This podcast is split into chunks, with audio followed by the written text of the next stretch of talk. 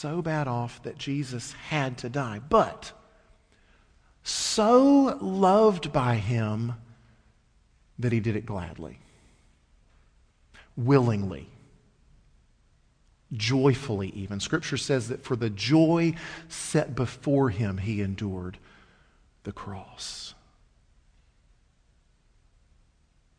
Jesus loves you so deeply and so fully that he gladly suffered and bled and died for you.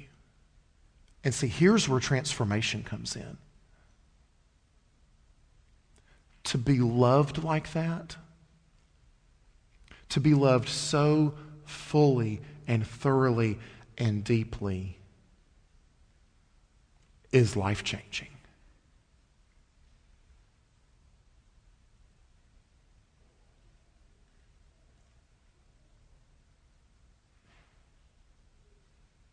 To be loved like this is the source of our gospel transformation that I want to talk about this morning. And so it, it begs the question, first and, and foremost, what exactly does the gospel change? What does it transform? And the answer is simply everything. Absolutely everything. There is nothing in us or about us that is left untouched by the gospel. We're going back to the Psalter this morning to Psalm 4 to see just one single example of gospel transformation. And it's one that I think that you'll find applicable to a lot of situations in life. But we're going to look to David's life this morning just for one single example of part of that everything that the gospel changes. Look with me at Psalm 4. Answer me when I call O God of my righteousness. You have given me relief when I was in distress. Be gracious to me and hear my prayer. O men, how long shall my honor be turned into shame? How long will you love vain words and seek after lies? But know that the Lord has set apart the godly for himself. The Lord hears when I call to him. Be angry and do not sin. Ponder in your own hearts, on your beds, and be silent. Offer right sacrifices and put your trust in the Lord. There are many who say, Who will show us some good? Lift up the light of your face upon us, O Lord. You have put more joy in my heart than they have when their grain and wine abound. In peace I will both lie down and sleep. For you alone, O Lord, make me dwell in safety. This is God's inerrant, inspired, and authoritative word. Let's pray together. O Holy Spirit, would you come now and be our helper? Be our teacher, be the one who helps us to understand. Help us, Holy Spirit, to see Christ in these pages, to see his work and to see the lasting effect of his work. And would you change us now by these few minutes that we spend in the Word? Use this means of grace that's been provided to us. Change and transform us by the gospel, even now. We pray in Christ's name and for his sake. Amen.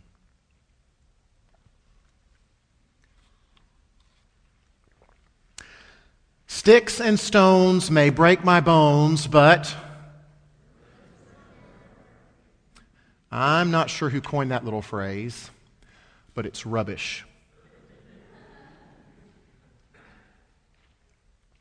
The tongue is a brutal weapon.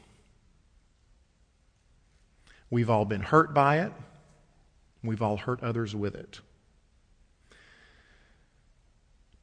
David's psalm here, Psalm 4, he has encountered the rubbishness of this little phrase. And there are no specific circumstances cited in this psalm about what led to this.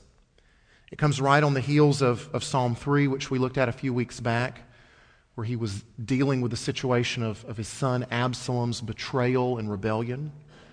Perhaps that is what is still at play here. Perhaps that's what is going on.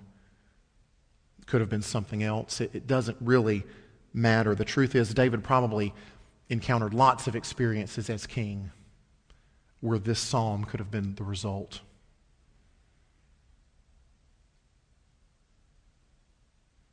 Words hurt. They hurt David. They hurt you, perhaps even this week. Verse 2 of this psalm, David's sort of describing what's going on, turning his honor into shame, seeking after vain words and lies. Slandered David. They're trying to ruin his reputation. You've experienced this, right? How should we respond? If the gospel really does change everything, absolutely everything, how are we to respond when we're slandered? When we're the subject of gossip, when we've been falsely accused? I know what the two most instinctive responses are. One would be to defend ourselves, the other would be to retaliate. But those are instinctive responses. What would responses that have been transformed by the gospel look like? We got several really good clues here in, in David's example. And there are things that would apply to any number of circumstances that we'll encounter in life. It doesn't just have to be gossip or slander or false accusations. So I want us to look at, at David's example and, and, and lift these things out of it. Um, but as I was thinking through this, I want to take just a second and, and, answer a question that maybe some of you have in the back of your minds. I've been talking about gospel transformation, being transformed by the gospel of Jesus Christ, but yet I'm taking us to the Old Testament and to an example of someone who lived before Christ. So, how exactly does that work? Well, briefly, it works like this anyone, past, present, or future, who gets saved, who finds salvation, who finds rescue, is only saved through the person and work of Jesus Christ.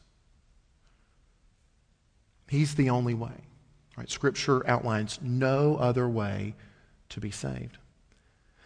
So, so the way it works is, is like this the peop, God's people living before Christ came were saved in their hope of a coming Christ.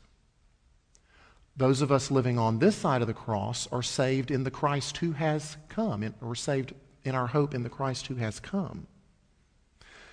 Now, obviously, Abraham and Moses and Joshua and David didn't understand all of the particulars of that. They didn't have the full picture that we have, fully showing what Messiah would be and do and how that would all work out. But they understood enough. They understood enough to know that they had a problem that only God can solve. They understood enough of God's holiness and of their own sinfulness to know that salvation and rescue wasn't coming from within. They understood enough to know that they were looking for grace and mercy. And their lives were not only saved the same way ours are, their lives were transformed the same way ours are by continuing to trust in the one who loves us enough to reach down in grace and mercy and save us and transform us. They were saved by their hope in the coming Christ. We're saved by our, our hope in the Christ who has come. So, just in case that question has been in the back of your minds about how gospel transformation could apply to folks who lived before Christ, there's just a brief answer. Now, let's look at these clues from David's life.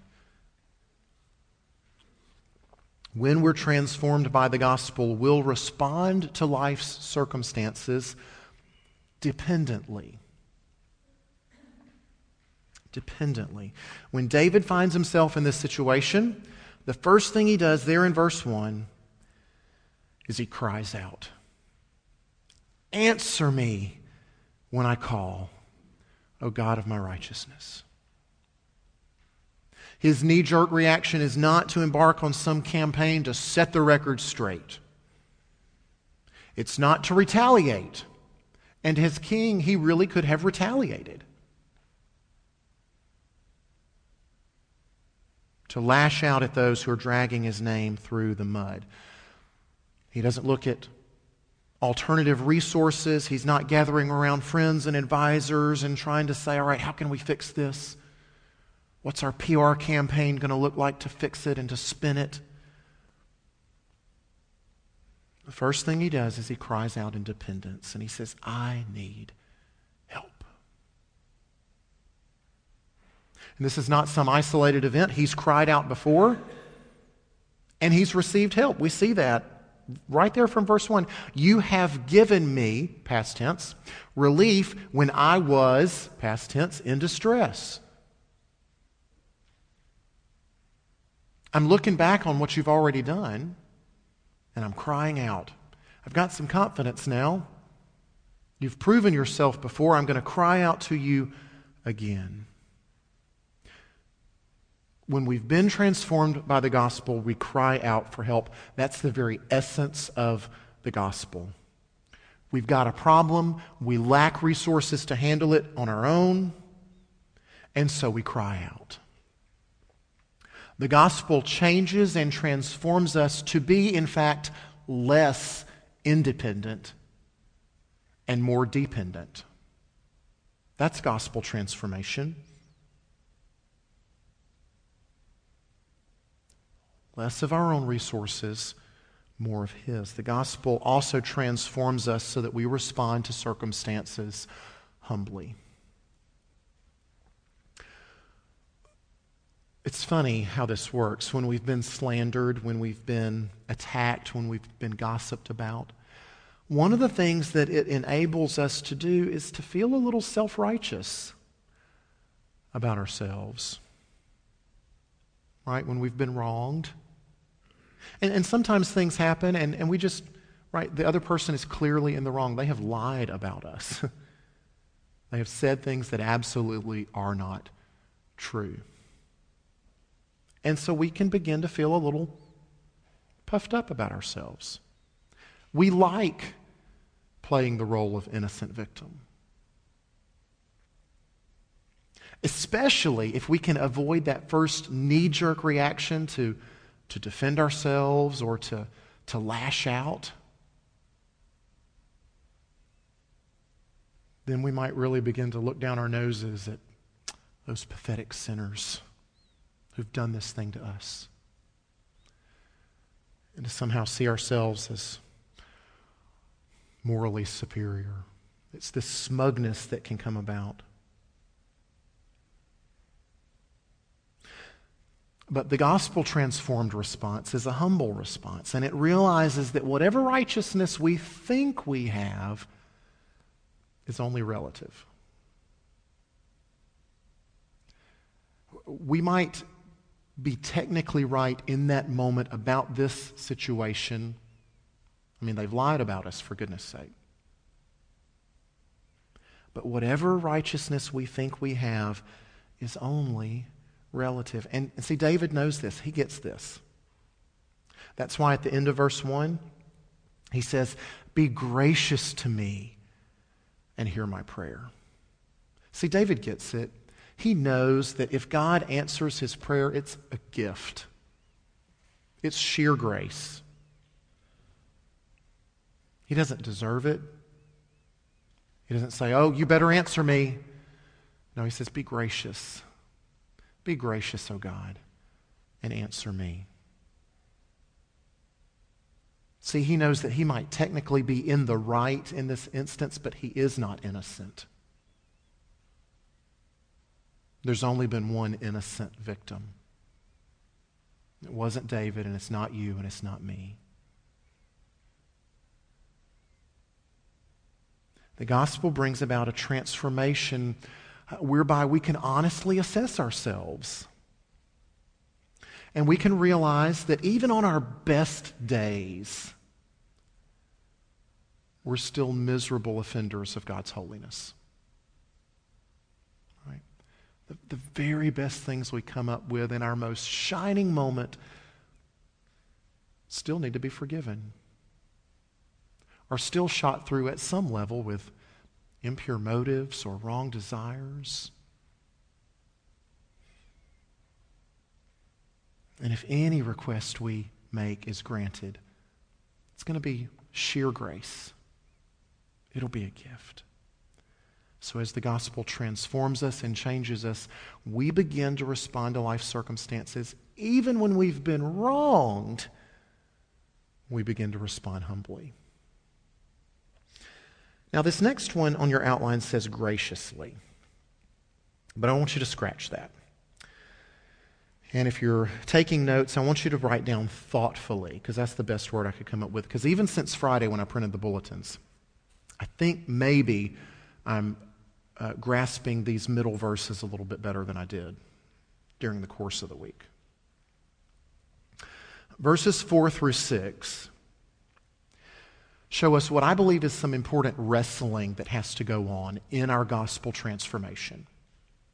Uh, when the situations come up, right? When we find out that we've been gossiped about or lied about or slandered or whatever the case may be, you fill in the blank, whatever has happened this week. There's some wrestling, there's some thoughtful wrestling that needs to take place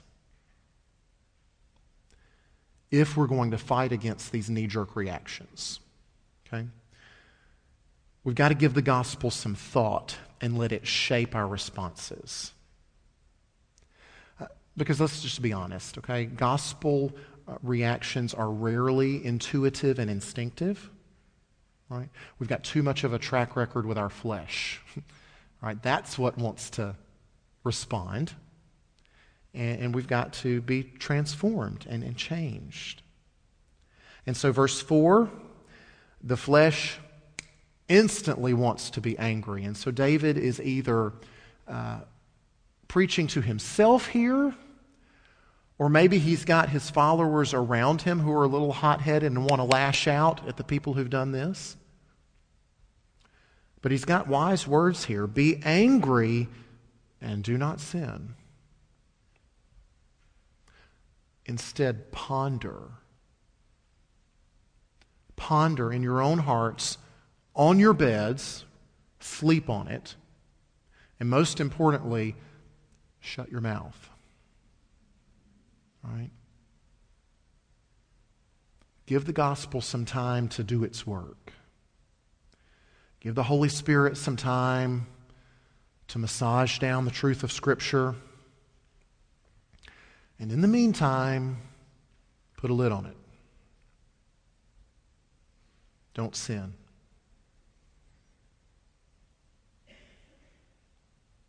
Some wrestling that has to go on. Right? We're not going to say the very first thing that comes to our mind when we find out we've been gossiped about. Rarely would that be a good thing. Verse 5 is perhaps the gospel key to this whole ordeal, to any ordeal that we face. Verse 5 Offer right sacrifices and put your trust in the Lord. Well, when you look at Scripture, what are right sacrifices? What are the sacrifices that are pleasing to the Lord? It's not a bunch of stuff that we do. Right? It's not a bunch of good deeds that we try to do to outweigh the bad. No the sacrifices that please the Lord are a broken and contrite heart. That's what pleases the Lord. That's a right sacrifice in the Lord's eyes. It's repentance. Our brokenness, our contrition, that's what the Lord is looking for. Offer that to the Lord and put your trust in the Lord. Remember back to those very first words of Jesus that I mentioned from Mark's gospel? What two things did he say to do? Repent and believe the gospel. Verse 5 right here offer right sacrifices. Repent. Put your trust in the Lord. Believe the gospel. There it is. Repent and believe the gospel. That's it. Over and over and over in the course of our lives, repent and believe. Repent and believe. We'll do it over and over and over and over. And so, even when we're wronged, there's room for our repentance.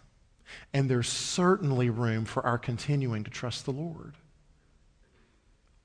Not our own scheming and thoughts about retaliation and PR campaign. No. Repent and trust the Lord. So we've seen that here in verse 4 to be angry and to want revenge is a non gospel transformed response. Verse 6 also hints at another non gospel transformed response, and it's sort of on the other end of the spectrum. One end, we've got anger and retaliation. Uh, the other end, as we see in the first half of verse 6, would be despair and discouragement. That's just as much of a response that hasn't been transformed by the gospel. Look at the first part of 6. There are many who say, who will show us some good? Right? There's a note of despair here. There's a note of, this always happens to me this way. Right? This, this is just par for the course. It's always like this. They're, they're always talking about me. People are out to get me.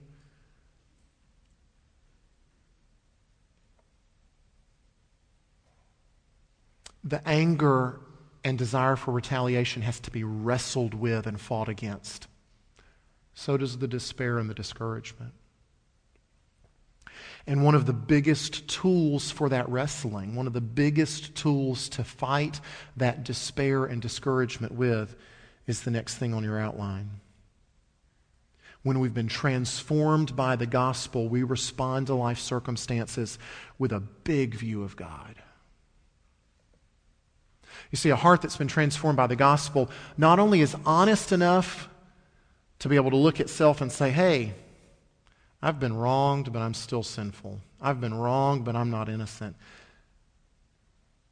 A gospel transformed heart and response also looks at how big their God is, how great He is, how incredibly majestic and wise and good and powerful He is. You see, as we're honest about ourselves, we begin to shrink in our own estimation. Right? We see just how much sin remains and has to be weeded out of our lives.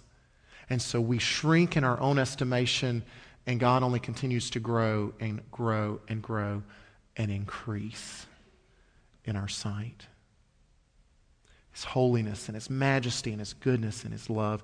And so we see here in this psalm, David responds with a big view.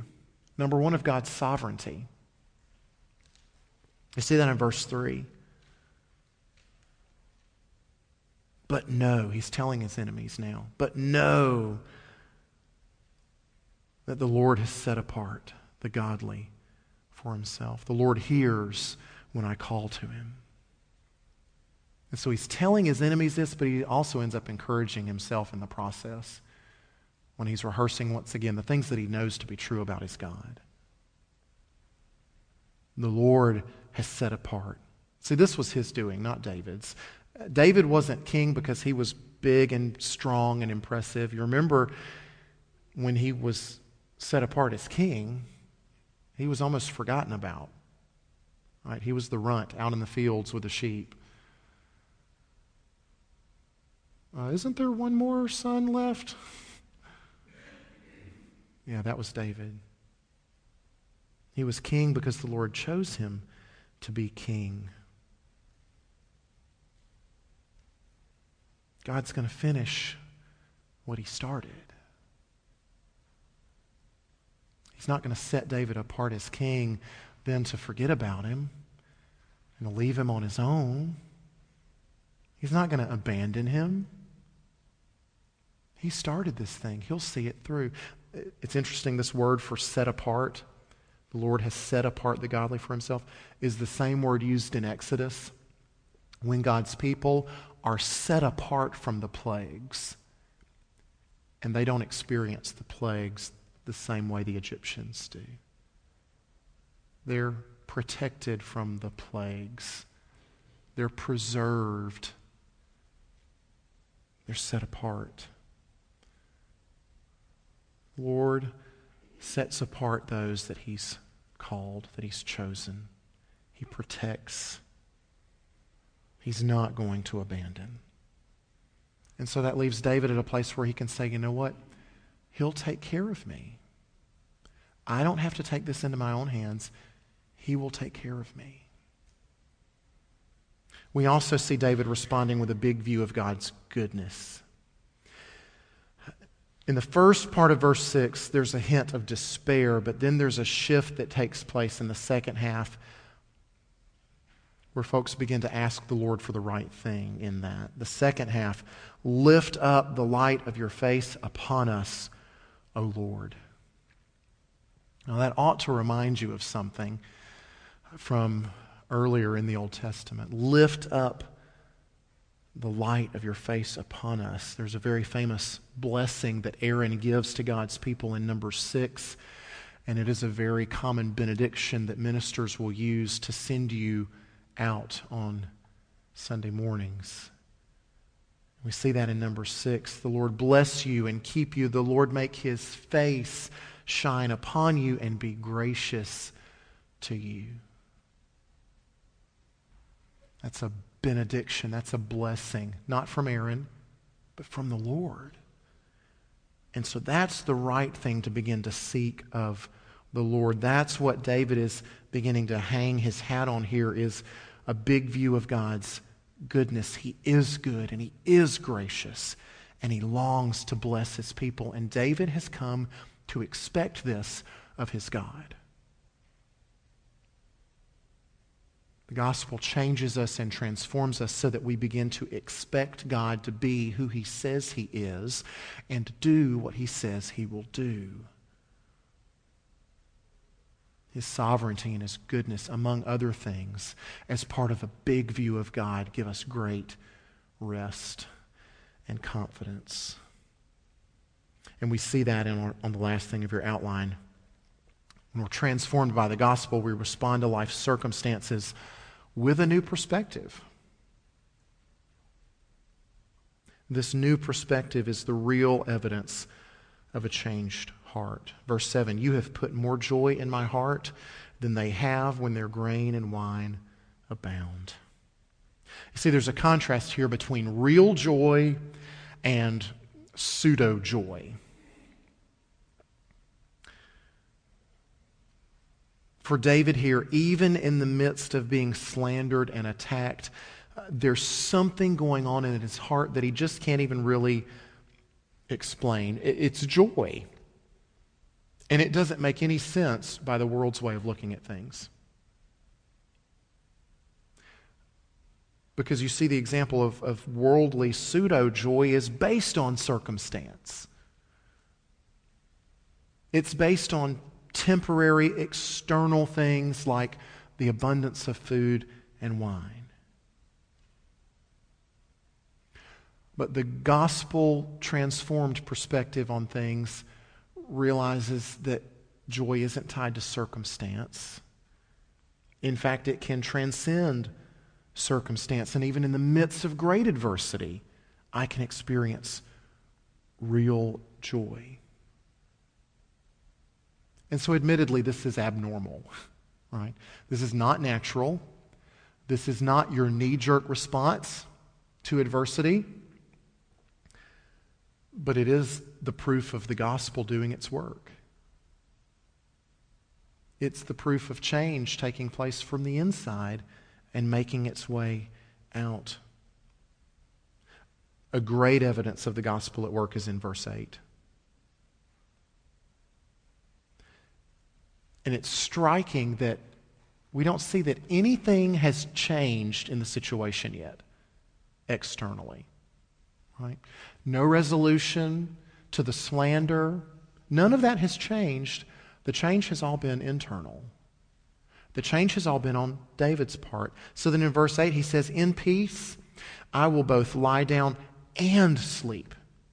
Right? The and there is important, right? Because we can lay down, but it doesn't necessarily mean that we're not going to toss and turn and fret and worry about this thing until morning. But David says, In peace I will both lie down and sleep. For you alone, O Lord, make me dwell in safety. Nothing about his external circumstance has changed. But now the anxiety has been changed to peace, to confidence, to safety. And yes, this is abnormal. This is unnatural. Right? We don't want the natural here because the natural, fleshly, knee jerk response is defend ourselves and seek to retaliate. No, what we want really is not natural, it's supernatural. It has to be affected from within by a power from without. And that's gospel transformation. That's changes on the inside from a power outside of ourselves. And it's not just saying, all right, well, this is what a good, good Christian response should look like. So this is how I'm going to respond. Uh, that's not it. That's behavior modification. Right? There's nothing Christian about that. Anybody can try that. It's not gritting our teeth. It's not pulling ourselves up by our bootstraps. It's not hunkering down. It's not redoubling our efforts. It's crying out dependently. I need help. Expectantly. You've done it before. I think you'll do it again. With a big view of God. You're in control. You're great. You're good.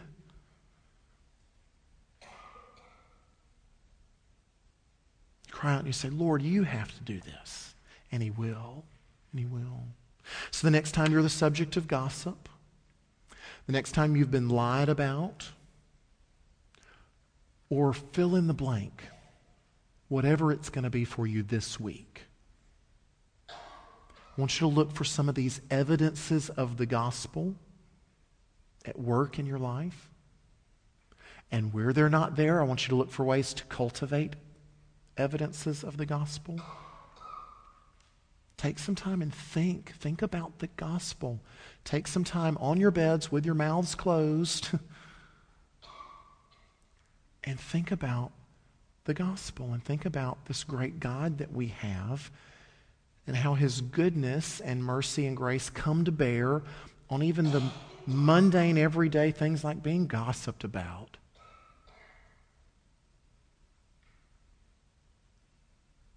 Let's pray together.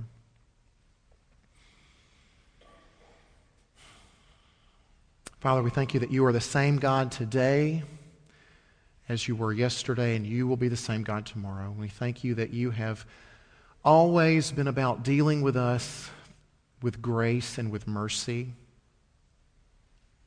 and never about what we could earn or deserve, because that would be very, very little.